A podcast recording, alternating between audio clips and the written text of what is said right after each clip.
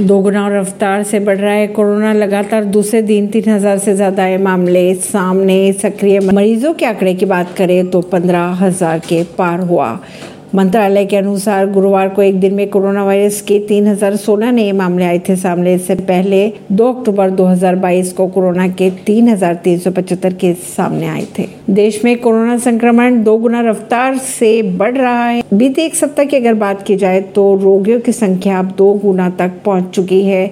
देश में शुक्रवार के कोरोना के तीन हज़ार पंचानवे संक्रमितों की पहचान की गई यह लगातार दूसरा दिन है जब एक दिन में सामने नए मामले आए। अगर दिल्ली की बात की जाए तो दिल्ली में अभी डरने की कोई ज़रूरत नहीं है। मुख्यमंत्री केजरीवाल के अनुसार सारी व्यवस्थाएँ कर ली गई है। ऐसी खबरों को जानने के लिए जुड़े रहिए जनता रिश्ता पॉडकास्ट से। परवीन दिल्ली से।